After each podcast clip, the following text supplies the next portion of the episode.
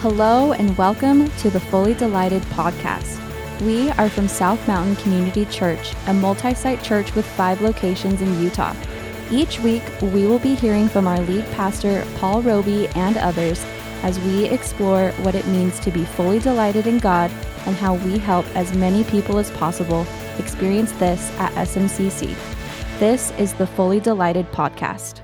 Hello and welcome to the Fully Delighted podcast. My name is Adam Jones and I serve as the campus support team director. And uh, with me, I say as, as usual, pretty much always, is Eric Nelson here next to me, our, our pastor of teaching and ministry. Yep. Uh, so good to have you here, Eric. Thanks, Adam. Thanks to the listeners for uh, for tuning in. We really um, love the feedback. We love having these conversations. So um, I'm really excited for part two of Adam Thompson's story. Yeah, and before we get into it, just a quick reminder. I know you guys hear this, and some of you are saying, "Hey, I've already done this," uh, but just for those that that haven't yet, thank you again for listening and subscribing, and especially leaving us a review.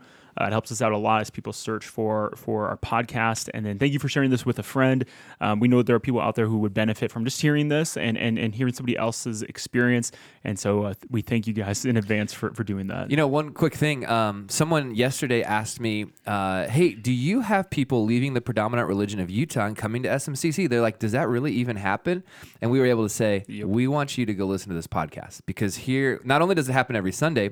We have people kind enough to share their story on our podcast. If you listen to that story, I think you will be uh, amazed and inspired by uh, by these stories that that are happening here. So Yep. we use this podcast in a lot of ways. Yeah, it's super helpful and it's fun. And it is cool because I know that I have people that I've even grew, grown up with and they're like, so is it really, you know, what you say where there, there are, you know, definitely people coming out of the prominent religion and coming, you know, to SMCC and finding hope in the gospel. I'm like, yeah, that, that really, that's not just something that we say and we're like, oh, it happens every so often. It actually does happen. Yeah, So- sure does. all right, so we've got Adam Thompson here for a part two, uh, which we've never had before. Uh, but uh, we get to kind of continue and pick up where we left off from last week. And where did where did we leave off from last week? Just so that everybody's on the same page. It's here. a bit like a, it's a bit like a movie unfolding. Like you know when you get s- tired in a movie because it's too late and you got to pause it and you come back the next day. I mean that's kind of where we're at. So I like to say, say you left off getting raided by the police. I mean Yeah. what a moment to leave off. I, I think our listeners have been waiting seven days to hear what happened next. So. well, I'm very excited to talk about what happened next. So Adam, yeah, pick up the story there. Uh, if you missed part one, go back and listen to it because it'll Mm-hmm. frame up the story for you well and uh, what it was like for Adam growing up in the LDS Church. And uh, at this point in time, uh, Adam would be the first to say he was a, a full-on addict and Yep. is uh, at a home where uh, addiction is happening on a regular basis. Get us caught to speed. What happened next, man? Sure. Yeah. So we got raided by the cops, which is a crazy experience. Um, and uh, yeah, I think the last thing I, I mentioned was my wife and I just we knew that we needed to get out of there. Um, and so we moved out. Uh, I guess within two months of that happening, we got engaged, and um, we were attending South Mountain at the time. Um, and the raid was really only the beginning of what would end up being like the most tumultuous two years of my life. Um, you know, in hindsight, very rewarding, but still the most complicated uh, two years that I can think of. Uh, this is a very interesting period of my life because even though I was attending South Mountain, it wasn't really the end of the story. You know, a lot of times with this podcast, it's you know I was living this way, and then I found South Mountain and, and that kind of thing. But I've been coming to South Mountain for ten years, um, and so you know there there's so much more to it than that, and so and things I probably would have never even thought of, you know, five years ago that have impacted me now. Um, so yeah, uh, I had been regularly using Adderall, which is an ADHD medication. Uh, it's an amphetamine. It's essentially a medical grade speed in a lot of ways. They give it to children, so that's weird. But um, yeah, so the very first time that um, I ever took that, I stayed it for like two days, um, and I was hooked immediately. I have kind of an addictive personality, but I ended up taking it every day after that. So I mean, it's a typical story of feeling like you can do anything. First time I took it, I was at work and I just crushed it. You know, it was one of those things. And then I, then I'd have like conversations with people, and you feel like you're getting really deep. And uh, yeah, it's a it's a drug that tends to make you feel very euphoric, um, and that you can just stay up for days and days and days and, and do whatever you want. Um, I already talk too much, and uh, Adderall uh, definitely exasperated that. I, I would just, I was probably very annoying at the time. um, so at the time too, I was in a men's group uh, with a few guys here uh, who either were married recently or were soon to be married, um, led by our friend Rick Merrill, um, and that was a, a good a good group to be a part of. And so while I was attending church, I, I don't know that I would say that I was actually a Christian at that point. Um, I think for the most part, I was just focused on what wasn't Mormonism.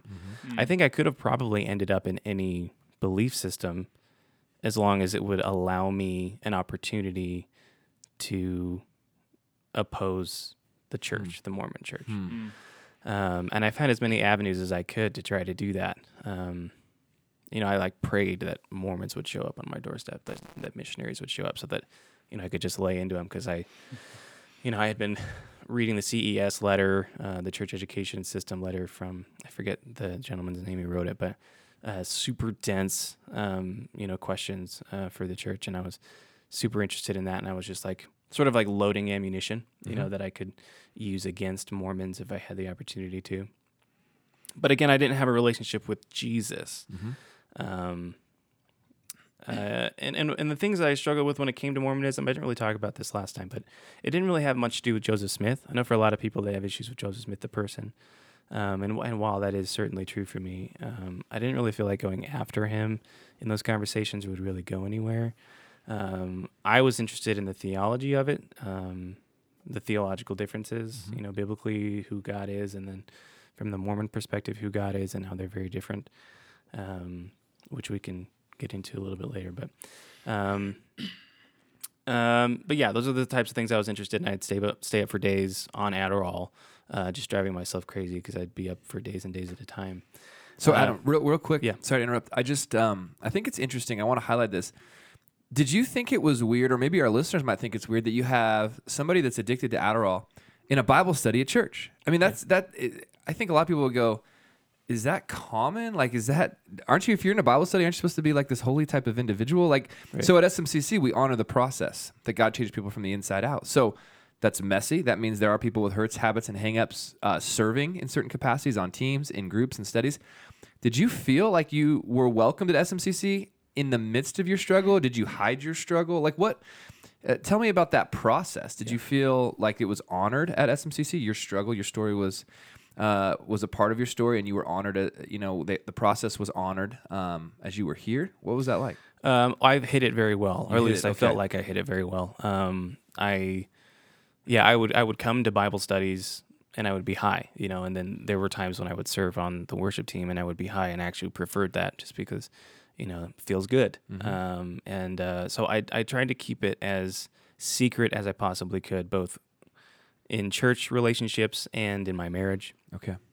Um, but I- but I was asked essentially because it came out um, at one point.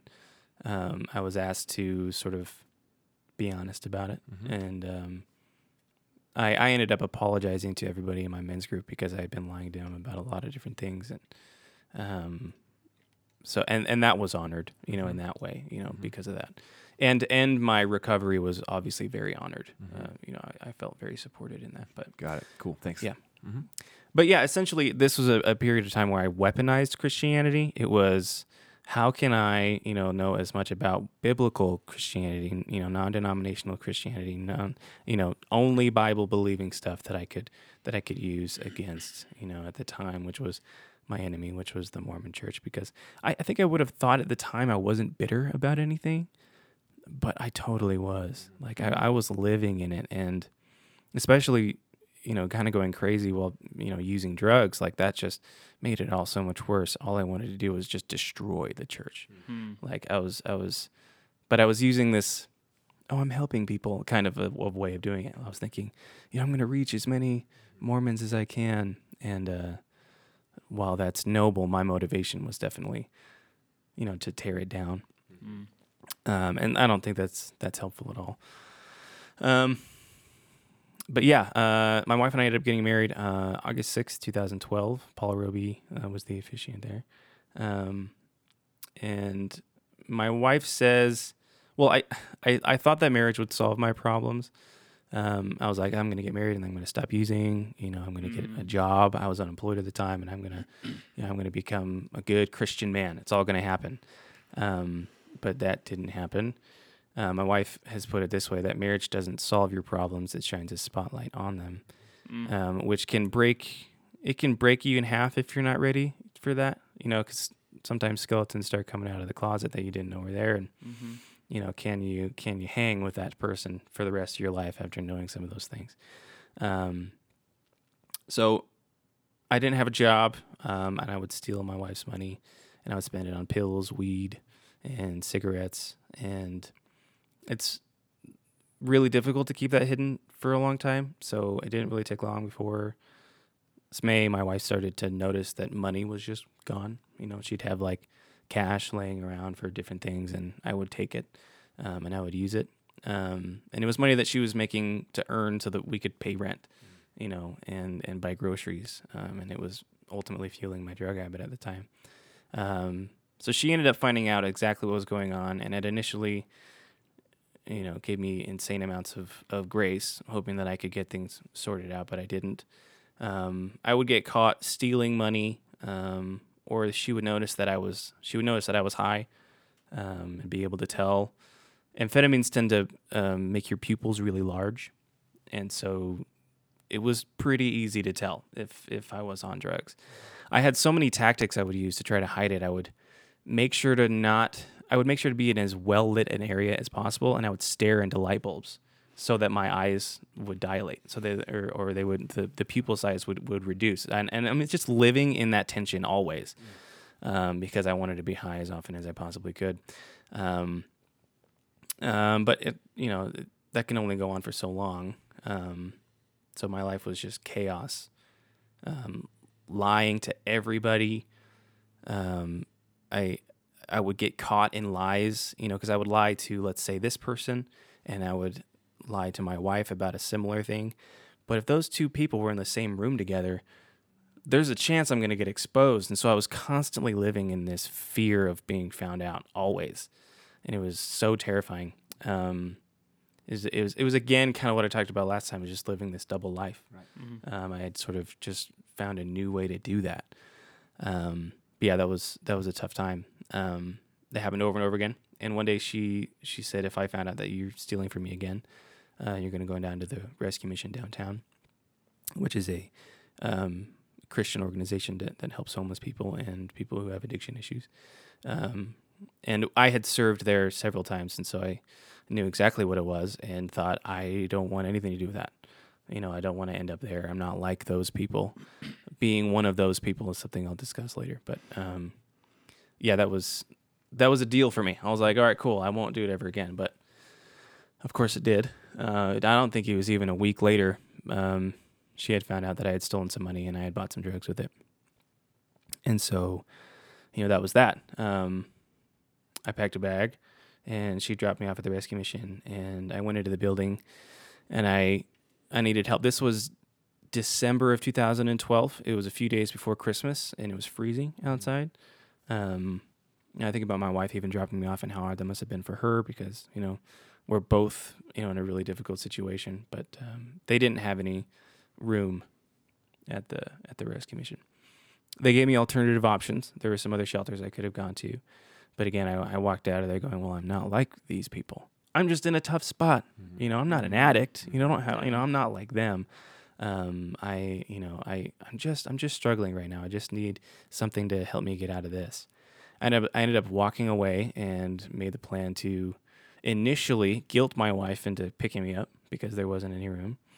Um, and uh, she responded to one of my messages by saying, "Find a park bench somewhere. You know, go go sleep under a table at a McDonald's somewhere that's Wow. open 24 hours." So she was hardcore, um, but obviously that could not have been easy. You know, and, and so I, I know if that was a very difficult time for her. Um, but I made the decision to walk to my brother's apartment. He lived in Cottonwood Heights, and so this is several hours of walking in the freezing cold. Um, and uh, I have a I have a history of self harm. Um, I would cut when I was in high school, but it wasn't. I didn't like doing that because if people saw it, it was pretty clear that you were doing something.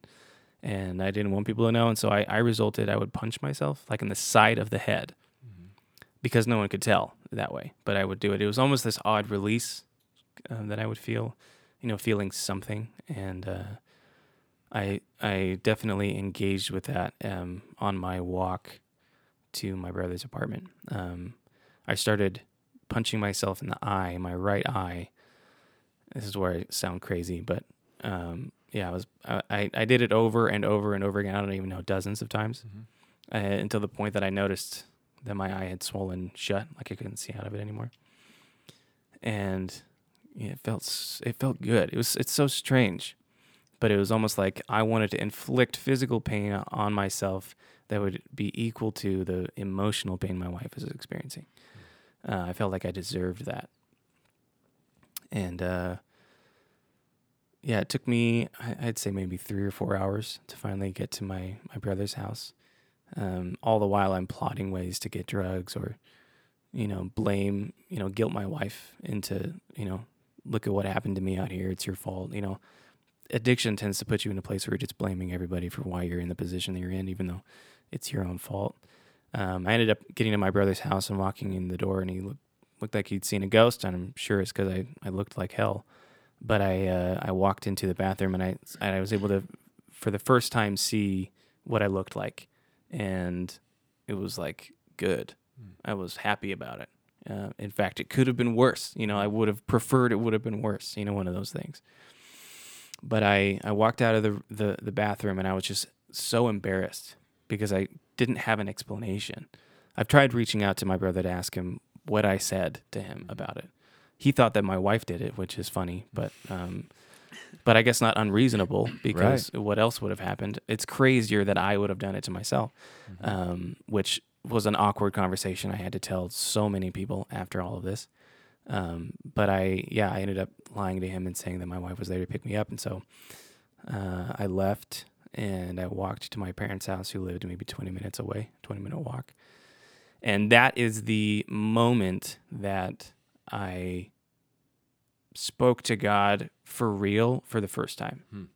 What'd you say? What'd you say to God? I, uh, I mean, do you remember? yeah, Okay. yeah, I, I had reached the end of myself, and I thought I, I'd rather be, I'd rather freeze to death out here than have to deal with any of this Wow. anymore. Mm.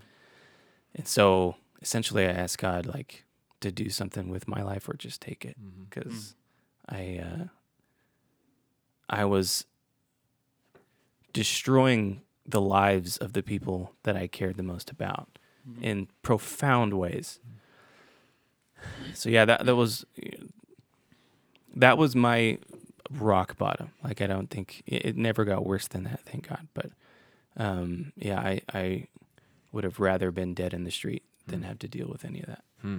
Um, but yeah, I ended up to uh, getting to my parents' house and uh, falling asleep on the couch in the basement, and that's essentially where my recovery begins. Wow. point, yeah. Wow. And I've heard this part of your story before. You snuck into your parents' house. They didn't Mhm. know you were there. You went in and and then so you wake up the next day Yeah. and uh, that you said is the beginning of you deciding to get help and Yep. so um, I mean just kind of give us the highlights of getting help. Where where did you find help? What uh, what changed inside of you? Um, I, I think people are really interested to know how do you get out of rock bottom. I mean, every a lot of people have a rock bottom story, you know, uh, in some form or fashion. Yeah. Yours is uh, is is um, man difficult. Yeah, well, it took a while for me to. Addiction is funny because you start to rationalize and justify things. And so I slipped up here and there for the first couple of months, and my wife and I separated. Okay. Um, and so I ended up living with my parents. Um, and um, we separated for about six months. Um, but in that time, I I was still smoking weed. I just wasn't going to touch the other stuff. You know, Mhm. that's the justification. I was like, well, I'll do this one thing and I won't do that. Um, but that can only, I mean, marijuana, you know, we can argue if it's beneficial or it's not beneficial. But for me, it was not a good thing. Mm-hmm. I was addicted to it just like I was addicted to everything else. Um, it was a way to escape and, and feel better than I did. Um, but ultimately, what ended up happening is I, I did um, April 25th, 2013 is my sobriety date. Wow. Um, so it's been uh, over seven years, but I um, I was white knuckling it at that point. Mm. I was just, you know, hanging on for dear life that I wouldn't do something stupid, Mhm. you know, and, I- and and I did steal money here and there, and that you know, and, and, and I would use it for different things. I never purchased drugs, but um, a lot of these same behaviors of hiding and escaping and running away and all that kind of stuff were still very much there. And it's actually only within the last few years that I've actually gotten over a lot of that stuff. It's Yeah. still a problem. Um, but I ended up um, going to Celebrate Recovery. Um, and initially, my wife dragged me there, which doesn't work. Uh, I didn't want to be there. I didn't think, again, I was one of those people. But um, so we went the one time and then never really thought about it again. And uh, I continued to pursue my sobriety alone. Mm. You know, and I didn't know too many people who struggled like I did, um, at least not that we're talking about it here at South Mountain. Um, and so one day, um, our friends Jack and Stephanie Lyon, who moved here from Oregon, wanted to kind of breathe new life into the Celebrate Recovery Ministry. They they've been into NCR out in Oregon for a long time, and so they came out here and they needed a team, and I, uh, you know, I was the token drug addict here at the church, you know, so you know, and I was in recovery at the time, and so. Um, and I was a musician, and so they, they asked me if I would participate in, in worship and, and be the worship leader for it. Um, and yeah, it's it's through the Celebrate Recovery Ministry that that Wow. I, I was able to get sober. Yeah. Now, I think there's some interesting themes uh, in your story that I just want to unpack because they're themes for all of us, and drug use is sort of um, was the byproduct of some of these themes for Yeah. you. And and there's two themes that I think uh, connect with me, although my byproduct was different than yours. But uh, it's the byproduct of a double life and people pleasing. Right. When those things are ingrained deep inside of us, um, it can produce a ton of things in our lives to get people to like us, and then we hide this other part of us. So, can you sort of unpack some of those themes and uh, and because I know from your uh, religious journey that those themes emerged in a religious context, Mhm. right? Um, and I would imagine that for you to heal, you had to address some of those deep issues Yeah. uh, as well. Um, is there anything that you'd like to say to those themes, or where they came from, or how you've approached them? Um, well, I mean, it- w- growing up Mormon for me, there was, you know, I talked about it last time, but you know, I, most of the things I did were to get people to be pleased with what I was doing, um, and it felt good to to have that, especially from people I respected most, like my father and my parents. Um, and I think the you know that theme of trying to do things that made everybody happy with me, just you know, is is what I still struggle with now. Right. Um, but in recovery, um, in in celebrate recovery, you're able to find what the origin story to that is. Like, Mm. where does that start? Um, and it's it's it is because of my journey into my past that I was able to kind of look into a lot of those Right. things. Right. Um, and it's through the 12 step program and different things like that where I can really identify where it all started. Mhm. Um, and there are several events, and I talked about a few of them last time. Yeah. yeah, So, you know, I have a drive to be uh, successful. There's a drive deep inside of me. And I think for me, it didn't arise in a religious context. It, uh, it, arise, it, it kind of arose in me through competitive sports as a child. I played uh, very competitive hockey for, you know, most of my early, early years. And, uh, and that put this pressure to perform inside of me. And uh, that's part of my origin story, you know? So you said origin story. What is an origin story? Because I think for listeners, it would be wise for them to think about their origin type stories. right. Well, um, Celebrate Recovery talks a lot about um, essentially your your tendency to do the wrong thing and, and that kind of stuff, and we all have that. Um, and it's my belief, and I think Celebrate Recovery talks about this a lot, is that that all comes from somewhere. Mm-hmm. and to identify and pinpoint when that change occurred is one of the most important things anybody can do. Mm.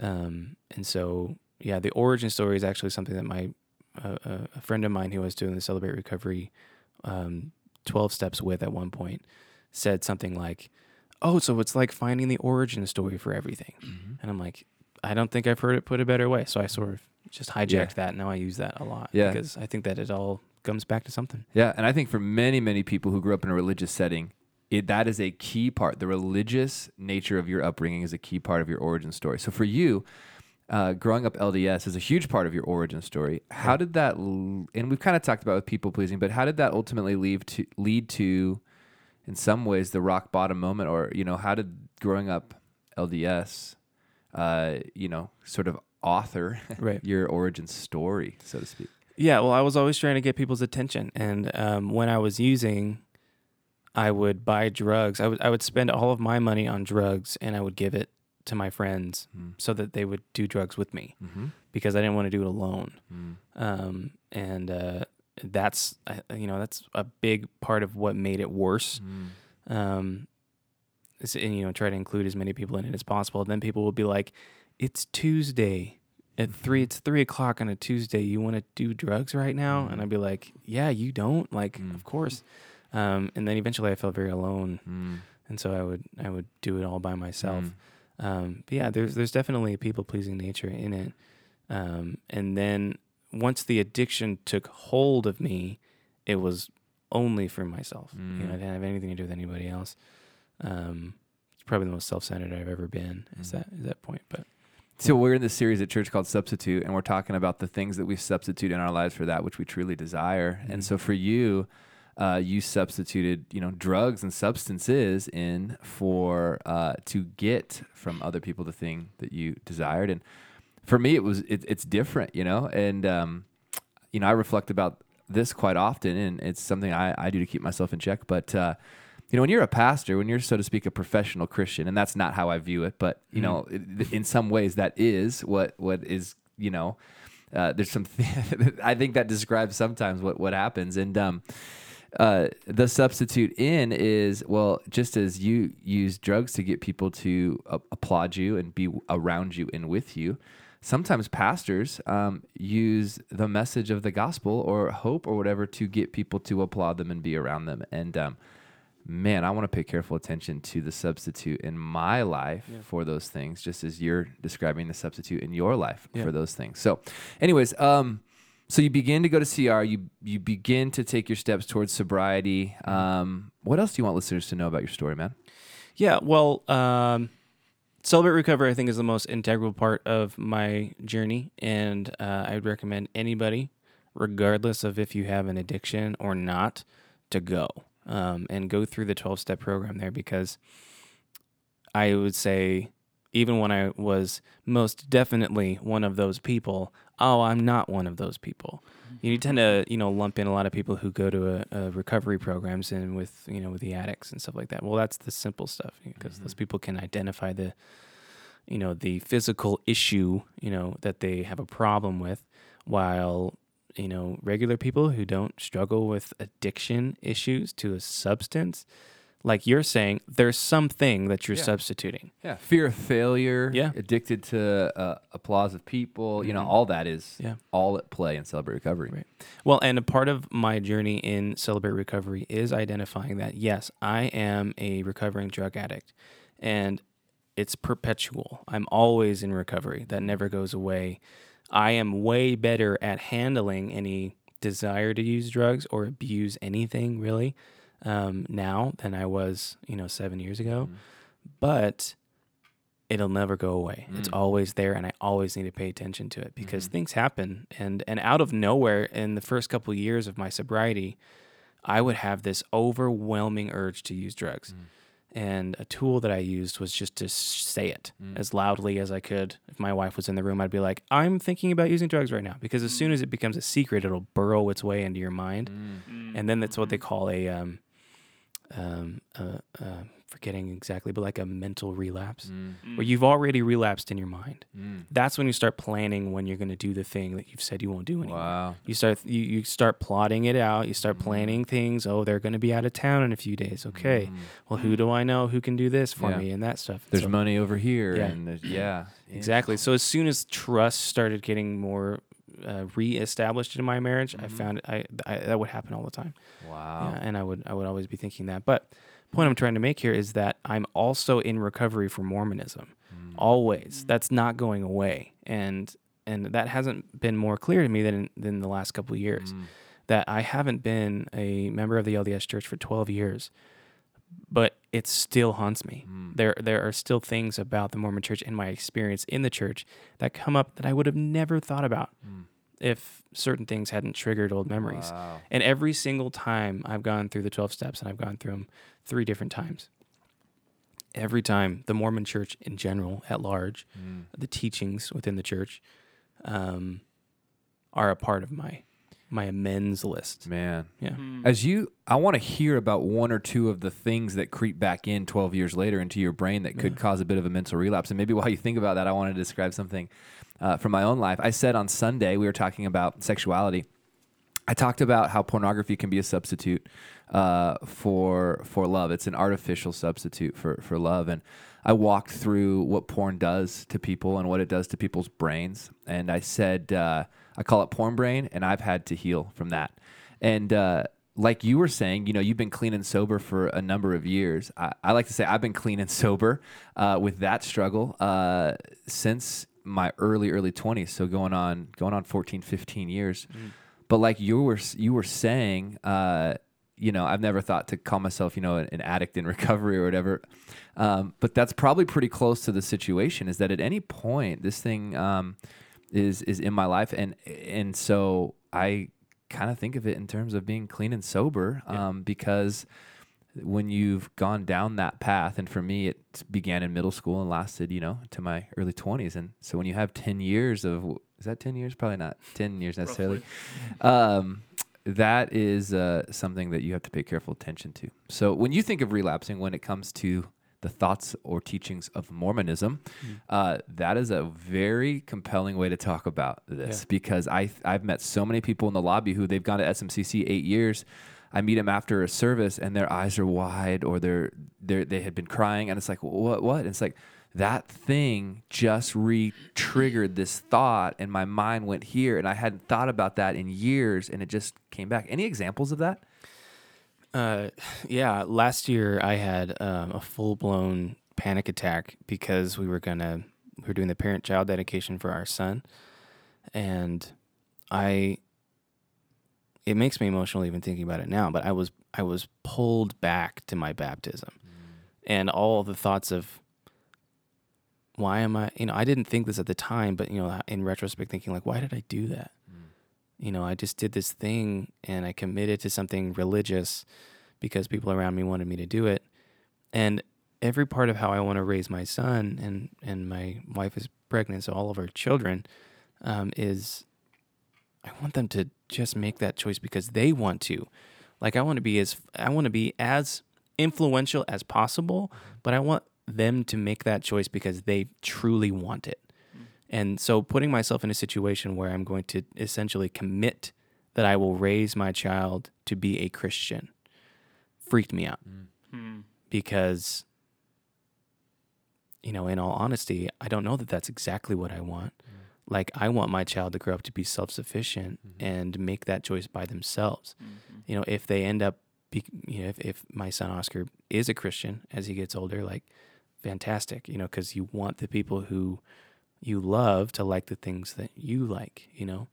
But if he doesn't, my my love for him and and my support of him does not hinge on his love for Jesus. Mm-hmm. And so that freaked me out. Mm. That that was a very um, impactful experience, and I never would have thought it would have happened again. And so mm-hmm. it just was a, a reminder that, well, essentially we backed out of doing it. We we were going to go that Sunday morning and, and do the parent child dedications, and I backed out because I couldn't handle those the pressure and Yeah. the anxiety. No, you're, you're talking about something that's interesting. Um, of course, we make commitments in our lives, and we need to honor those commitments. And at SMCC, uh, you know, when you say yes to leadership, there's commitments there. It's how communities function. We're going to commit to these values. You can count on me.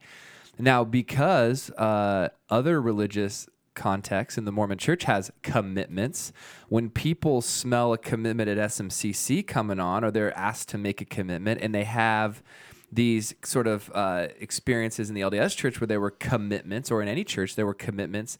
Now you're like put into the same sort of feelings again. Like you're asking me for a commitment. This is moving way too fast, and and uh, quite often that uh, it's not wrong to make a commitment. It's not wrong of SMCC or on any team to say I, you can count on me. Can I count on you? That's Right. that's how healthy relationships work. But when it happens inside the four walls of a church, uh, that can feel very. Um, oh, it just takes people back to to their Yeah. Mormonism, takes them back to an origin story that was painful, and it's very hard for us to have these conversations with people when it comes to a commitment. Like, hey, you know, you're going to be a small group leader. We need to count on you, and it's like, whoa, whoa, whoa, whoa, whoa, you can't say that, or you Yeah. can't do that, and this is one of our challenges as a church in this culture because of the way uh, a commitment can be perceived in a spiritual community. Sure. Yeah. So, um, do you want to say anything about leadership when it comes to this type of uh, thing? You know, when it comes to leading, or because you were in a, you were on in the worship team, Yeah. and these these things come up. You know. Yeah. Um, I music being a part of the, the music ministry here is one of my favorite things ever to do. Yeah. You played drums this weekend. You drums, Played yeah. great. Yeah. Uh, cool. Thanks. And it's it's genuinely one of the only things I'm like decent at in life, and so I really love being able to do that. Um, but it's also you know when I think about motivations, Mhm. man, is that tricky. Mm. you know and this is essentially my biggest faith struggle is this Mm. is um not necessarily just in leadership but if you're a christian and you have any influence you sort of toe this line of where one you're saved Mhm. through grace um but it matters what you do Mhm. in this life Mhm. you know so you sort of if you're in a leadership position it can be really difficult to say i'm going to perform the best i possibly can Mhm. but i'm also doing this to reach people and show people who jesus is but man is it hard to do that to navigate that Mhm. inside of a christian church it's a paradox Yeah. the way that I see it. Because eternally you're saved and you're good. You know, if Mhm. you've accepted Jesus, you know, it's good. You know, the the works you do will be byproducts of that, right? Yeah. But it still matters what you do. And so it's it's it's a complicated thing and that's what I struggle with the most. And that's honestly I'm going off a little bit here, but that's my biggest issue with the, with with Mormonism. Mm. It's because that makes sense to me. Mm. The works part of it. Mhm. I it would make more sense to me if I had to do specific things in order to earn my way to heaven or whatever you want to call it. That makes more sense because that's how the world operates. Mhm. Everything is based on that. If you want to gain the if you want people to respect you, well you have to be respectable. Mhm. You know, if you want to have certain if you want to be successful in something, it requires work. And so it, it's it's it's it's complicated to separate that Yeah. and look at grace in its entirety and go, Mhm. well, it doesn't really matter there. It's a byproduct and you you know, love of Jesus will sort of, you know, bring about good works, though Yeah. it's not required, but part of me sometimes wishes Yep. it was. the the subtle nuance between working for something and working from something is incredibly important to talk about but Yeah. the line there is like i think as i said that it's one word Yeah. it's the it's the it's not one word excuse me it's one letter. It's the letter m working for and working from okay? This one letter and yet the implications are massive. Now we did a series called paradox and a paradox is when two things seem to be opposing each other but upon further investigation are actually aligned with each other. Mm-hmm. And this is the paradox of the gospel versus religion because it's really the ordering of these concepts working forward working working from Yeah. So and that's so interesting so adam as we kind of come to the end of our conversation what what do you want maybe listeners to know uh, maybe listeners who uh, would say uh, mormonism is a part of their origin story what would you want maybe a listener who attends smcc to know is there uh, about Mormonism or about your story? Anything you want to say that we haven't that you haven't said yet, man? Uh, yeah, I'm, I'm, I'm, I guess I'm talking to people who are leaving Mormonism, um, and that's. I've had a few experiences over the last ten years that I look back with regret on, and how I, how I acted, um, as somebody who's left the church, um, and now to be more specific, I was bitter, um, resentful, and I wanted to destroy the church, and that was my motivation at the time. Um, two, two things, I guess. One was my baptism. I got baptism uh, baptized by Ben Robie in 2014, and I invited my parents to come. Um, and uh, it was a very big day for me. And um, they they sort of broadcast your testimony during a baptism, which is a really moving experience. Um, but essentially, my testimony was I grew up in a cult and you know whatever, and and and and religion sort of ruined me. Um, and I invited my parents to come and participate in that. And uh, when I got out of the water and I went to hug them, I can just remember the look on their face was just, from my perspective at the time, just utter disappointment. Mm. In my decision to be baptized, that's what I, I viewed it as that they were so disappointed that you know I had, this is where my life ended up. Mm-hmm.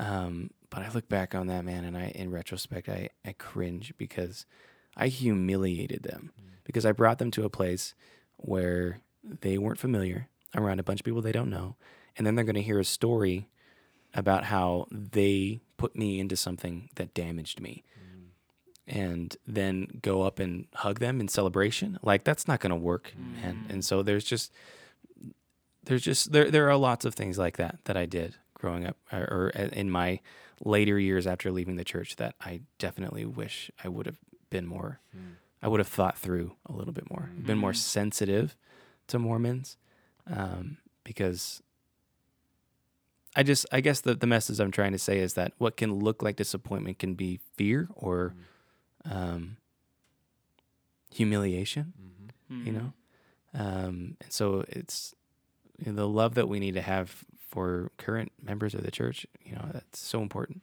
And I appreciate you saying that. Um, I think a lot of churches and pastors um, forget the importance of sensitivity when it comes to reaching um, yeah. or w- serving or connecting with people from that that religious religious background. And mm-hmm. so at SMCC, I love hearing people say that because it reminds us of the significance of sensitivity in our approach to ministry um, in Utah. Yeah, man, what a great reminder. You said there were two things. Was there something else that you wanted to mention, or it's slipping from my mind? Okay, uh, it's yeah, I, I can't remember what it was, but there there have been a lot of things like yeah. that where I'm like, man, I. Oh no, I remember. I'm so sorry. So they came to my testimony at uh, Celebrate Recovery. Okay. Mm. Essentially the same story though. Wow, like yeah. I, I asked them to come to this story where you know to to hear me share my story and my traumatic experience inside mm-hmm. of the organization that they mm. put me in and they you know they as far as i can remember they kind of got out of there pretty fast yeah and i don't blame them you know at right. the time i'm like i was so sad i was like i mm. can't believe that they don't want to hang out with me here mm. with all these people mm. that just heard my story and so essentially it's the same story but you know, I look I look back on that. I'm just I feel so terrible that well, I put them through that. You know, I'm seeing this interesting connection here. You talked about parent-child dedication with Oscar, yeah, and your emotions around that and and you've also talked a lot about your emotions around your relationship with your parents. Mm-hmm. And these two things sort of come together. It's like this is how I was parented, but this is how I want to parent. Yeah. But there's so many emotions as I look up to how I was parented, as I look up in years to my yeah. parents, and I'm looking down towards Oscar. I'm looking down towards my kids, saying, "How do I want to parent them?" Yeah. That is there's a so much that's kind of overwhelming in all of that. Like, yeah. um, so I appreciate you sort of drawing out those those connections here. Mm, yeah. um, if you were to say, "Hey, this is what I value about SMCC. This is what I appreciate about this place in Utah," um, just curious, what you know, what would you say? Um, well, community is probably the most important thing for me. Right. Um, you can find that anywhere, you know. But what has been valuable in my experience at South Mountain is that it's been, for the most part, a community of people who are genuinely interested in my growth. Mm. Um, and I've been in communities where that wasn't the case, so I know the difference. Mm-hmm. And um, and yeah, I mean, I think that you can go to any church and you can you can find community, and that's a great thing. But being a part, my personal experience here, I've had I've had great friendships and people who genuinely want to invest in me and see me me grow and and uh, overcome a lot of things. And man, there have been people who have been here for my entire journey. You know, they they you know walked me through the worst parts of my addiction all the way through, you know, where I am now, which is rather complicated and a story for another time. But um, but yeah, I care very much about the people that attend South Mountain, and that's kind of my commitment to Yeah. church is, is the people. I love hear, I love hearing you say that. I think people who have been here longer than a year or two would, would say that. I think when people initially come, the things that they leave talking about are the music or the kids ministry or the message or the series. Yeah. But um, I was just talking to my wife about this. Like the great music is awesome. I mean, we love that, and we talk about the significance of that in our podcast. But um, that's not what's gonna uh, maybe keep somebody coming or keep somebody connecting beyond a certain length of time. Uh, the thing that does that, that leads to the growth that you've talked about, is this culture among among people who call this place home and the culture. Now, of course, the music and the message and the kids ministry, it's all a part of the culture. It all comes together. But but really, um, if you're not in community, you might find yourself waking up on a Sunday and saying, "Well, I've heard that great music a hundred times now, or I've heard this, you know, message." It's like I don't think I'll go. But if you are connected to the community, I'm convinced that's where uh, so much of the life change really happens. Well, I think that ultimately the the way that the message can be conveyed, you know, from the stage and through the people who attend here to people who are transitioning out of Mormonism or whatever, um, is how, how important clarity and discernment is. Because yeah, the music is great, but you can get caught up in the music alone. You know, that doesn't even need to be lyrics. You can just sit there and and be moved by the music itself, and that can be from somebody sensitive to manipulation can have a hard time there. And so that's why the community is important so that those c- discussions can happen. Yeah. And you And can it- talk about that kind of stuff. and especially if you're sensitive to the manipulation, this is part of the nuance of understanding uh, SMCC is saying, I know the heart behind the people planning the music. Yeah. I know the heart behind. I'm in community and relationship with the people preparing the messages.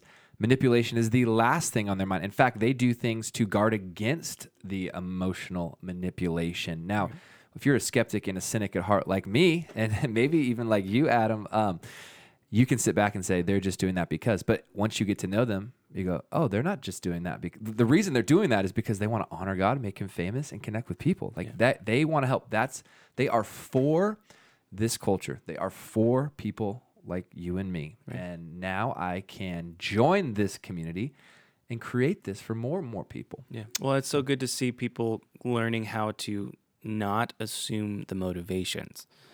And it can be so easy to do that when you come in here and you see the big lights and you see the band playing and it's like you can really assume a lot of really terrible things that are going on and that's you know, you can take that concept of not assuming that and you can apply it to the band and you can apply it to your relationships and everything and that's probably one of the single best lessons I've learned is not to assume the motivations, Wow. especially not from an organization because Mm. it's a lot of moving parts. Back to your parents being at your baptism, you sort of assumed the look on their face was one thing and it wasn't. Yep. Man, if there's a takeaway for me from this conversation, it's uh, to ask questions about motivation, Mhm. even in my own life, rather than assume the motivation. So, Right. Adam, thank you so much for coming on the show, man. And, Thanks for and having me. sharing your story in two parts. Adam Jones, anything else?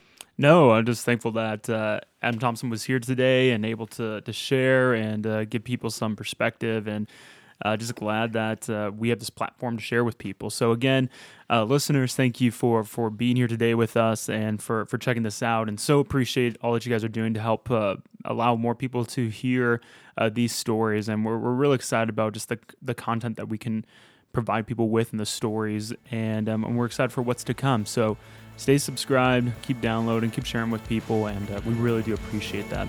Thanks for joining us, and we will see you again next time. Thanks again for joining us for the Fully Delighted podcast. If you enjoyed what you heard today, please subscribe, give us a rating, or share with a friend. For more information about SMCC, please visit our website at smccutah.org. Thanks again for trusting us with your time, and we hope to have you back again soon.